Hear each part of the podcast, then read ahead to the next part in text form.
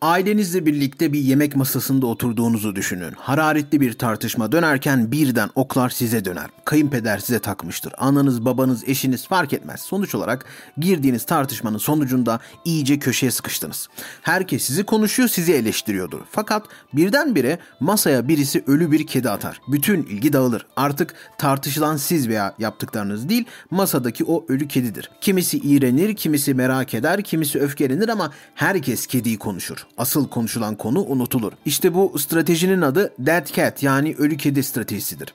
Bu ölü kedi Avrupa'daki son yılların en sürpriz seçim sonucunu nasıl sağladı ve fikir babası kimdir? Bu stratejiyi anlayabilmek için aslında bu stratejiyi en iyi uygulayan kişiye yani Boris Johnson'a bakmak lazım. Daha henüz İngiltere Başbakanı olmadığı dönemlerde yani belediye başkanlığı zamanlarında. Boris Johnson abimizin belediye seçimlerinde baş danışmanı Linton Crosby adında bir siyaset uzmanıdır. Gerçek siyaset uzmanı bu.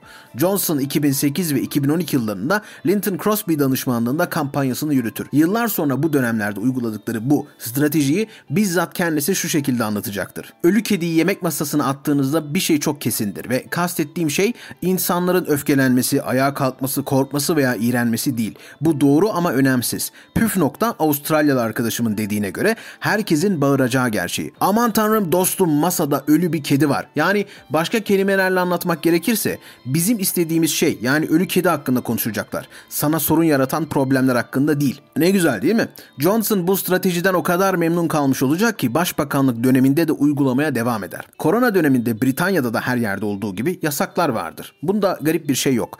Ta ki 2021 yılının sonuna doğru İngiliz basınına Johnson ve arkadaşlarının yaptığı bazı partilerin bilgileri sızana kadar. Partygate.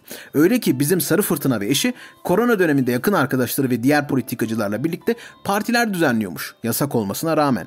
Yani yasakları çiğniyormuş. Bir değil, iki değil, üç değil. İddialara göre defalarca ve sürekli bir şekilde yasaklar delinmiş. Korona önlemlerinden bunalan İngiliz vatandaşlarında bu infial yaratır. E öyle ya sen bu kadar yasaklar altında uğraşırken seni yöneten kişilerin kafalarına göre takılması elbette infial yaratacaktır.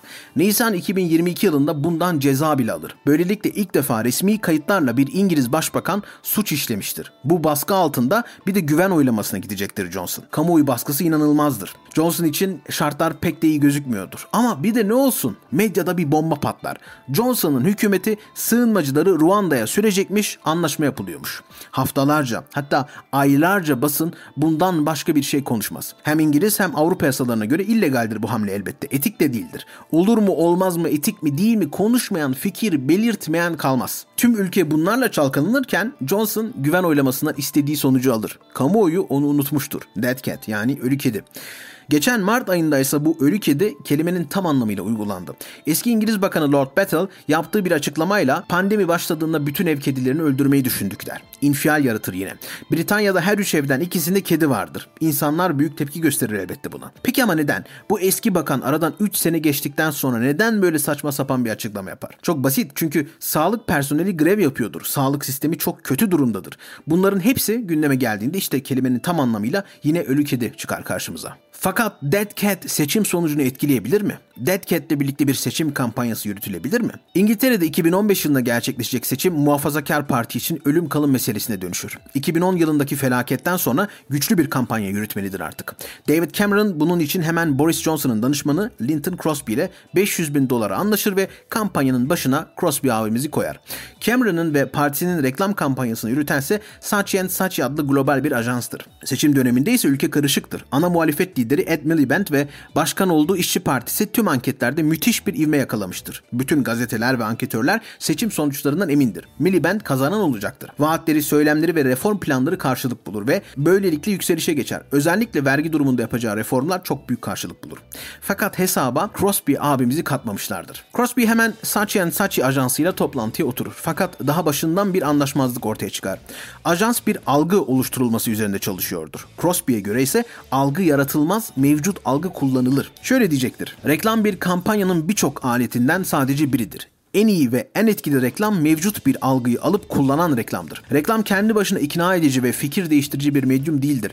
Asıl amacı mevcut algıları kuvvetlendirip yaymaktır. Ve Crosby buna göre stratejisini geliştirmeye başlar. Bir sabah İngiltere çalkalanır. Mevcut Savunma Bakanı Michael Fallon, The Times için yazdığı bir makalede ana muhalefet lideri Miliband'e saldırıyordur. Ed Miliband partinin başına genel başkan olmak için kendi kardeşi David Miliband'i sırtından bıçakladı. Başbakan olmak için İngiltere'yi de bıçaklayacaktır. Skandal.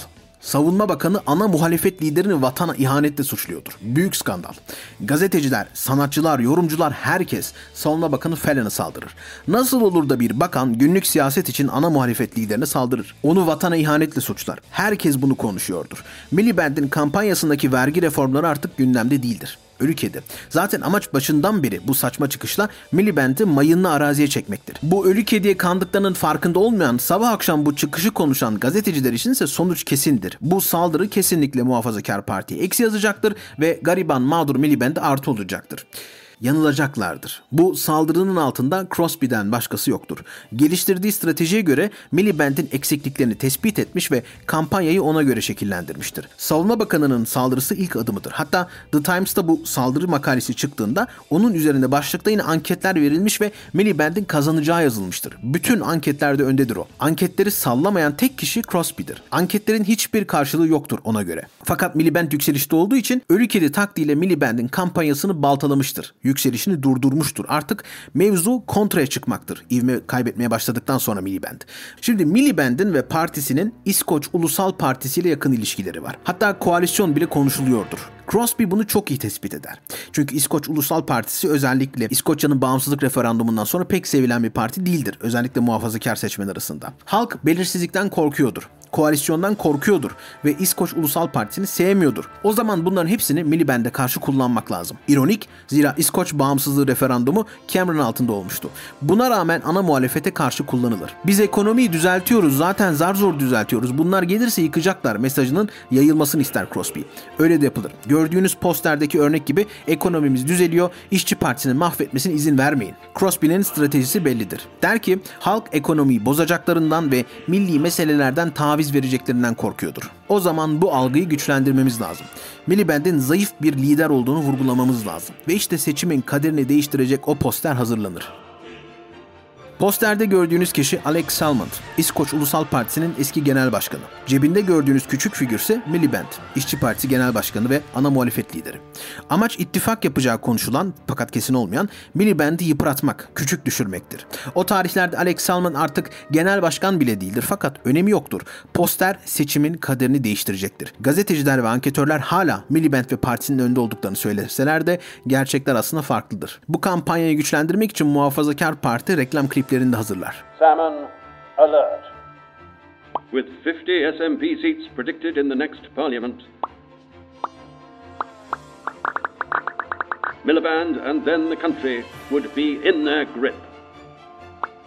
To combat this, emergency polling stations are being set up Thursday. Vote Conservative. More taxes. More taxes. More borrowing. More borrowing. More debt more debt.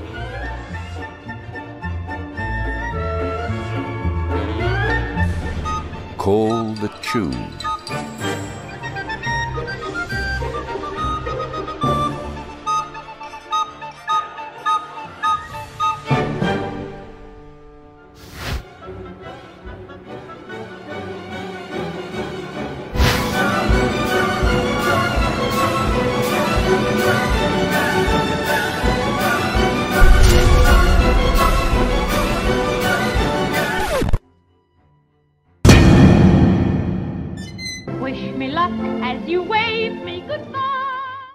Gazetecilerin ve anketlerin söylediklerinden etkilenen Miliband ve ekibi o kadar rahattırlar ki düzgün propaganda bile yapmazlar. Anketler ortadadır sonuçta. Politik diskurları çürük. Yorumcular ofislerde, stüdyolarda oturup makale yazıyorlar. Dışarıya çıkıp bir seçmenle konuşmadılar. Hatta ayaklarına takılıp düşseler fark etmezler seçmeni. Sonra iki anket görüp makale yazıyorlar diyecekti Crosby. Peki İşçi Partisi? İşçi Parti'nin son skandal hamlesi bir tane taşa hedeflerini kazıtması. Miliband işte bu taşı başbakanlığın önüne koyacağını, her gün hedeflerini görüp unutmayacağını söylüyordu. Olayla inanılmaz çok dalga geçildi. Bir hafta sonra taş Londra'da bir sanayi bölgesinde yok edildi. Crosby'nin propagandası ise nettir. İki seçenek vardır. Birisi pısırık Miliband, diğeri Başbakan Cameron. Cameron'ın eksiklikleri olsa da hedef Miliband'in korkaklığı. Bundan başbakan olmaz mesajı. En azından elimizdeki kötünün iyisi mesajı. Tüm bunlar olurken bir yandan anketler ve gazeteler hala İşçi Partisi'nin büyük zaferinden bahsediyordur. 7 Mayıs 2015 tarihinde tüm İngiltere şok olur. En yüksek oyu 36.9 oy oranıyla Başkanı David Cameron olan Muhafazakar Parti alacaktır. Olay 92 seçimlerinden sonraki en büyük şok olarak tarihe geçer. Son ana kadar bütün anketler ve gazeteler Miliband diyordu. Fakat Crosby'nin ölü kedisi önce ivmesini kesmiş ardından kontraya geçmesini sağlamıştı. İngiltere halkı ise ölü kediyi yemişti. Şayet gazeteciler, anketörler ve sözde aydınlar daha ilk başında Fallon'ın saldırısına kanıp gündem yapmasaydı Miliband'ın ivmesi olduğu gibi yükselmeye devam edecekti. Kendini mayının altına çekmeyecekti. Tıpkı South Park'ın meşhur Chewbacca'sı olması gibi. Hatırlamayanlar için O.J. Simpson davasının ünlü avukatı Johnny Cochran eldiven savunmasıyla eşini öldürmekle yargılanan Simpson'ı kurtarmıştı. Dizi bunu alay alır. Dizide bir plak şirketini savunan Cochran alakasız bir şekilde Chewbacca'dan bahseder. Bu Chewbacca. Chewbacca Kashyyyk gezegeninden gelen bir Wookiee'dir ama Chewbacca Endor gezegeninde yaşamaktadır. Şimdi bunu bir düşünün. Bu hiç mantıklı değil. Neden bir Wookiee 240 santim boyutundaki bir Wookiee Endor'da 60 santimlik bir Ewok ile yaşamak istesin? Bu hiç mantıklı değil. Daha da önemlisi kendinize bir sormalısınız. Bunun bu dava ile alakası nedir? Yoktur. Bana bir bakın. Dev bir müzik şirketini savunuyorum ama Chewbacca'dan bahsediyorum. Bu mantıklı geliyor mu? Tamamen mantıksız konuşuyorum. Buradaki her şey mantıksız ve unutmamalısınız sizin jüri odasına çekilip telif talebini irdelemenizin ve yorumlamanızın hiçbir anlamı var mı? Yok. Eğer Chewbacca Endor'da yaşıyorsa beraat ettirmek zorundasınız. Bu ölü kedi bazen bir yolsuzluk skandalı yerine konuşulan bir popçu olabilir. Bazen ekonomik kriz yerine konuşulan seccade olabilir. Sığınmacı istilası yerine konuşulan bir sokak röportajı olabilir. Ölü kedi ya da Chewbacca. Seçmen olarak asıl olaya odaklanmayı bırakmamak gerekiyor. Dünyanın birçok yerinde belki masanın üzerindeki ölü kedi garipsenmez ama bizim mutfağımızda yeri yoktur. Biz bunu yemeyiz. Yememeliyiz.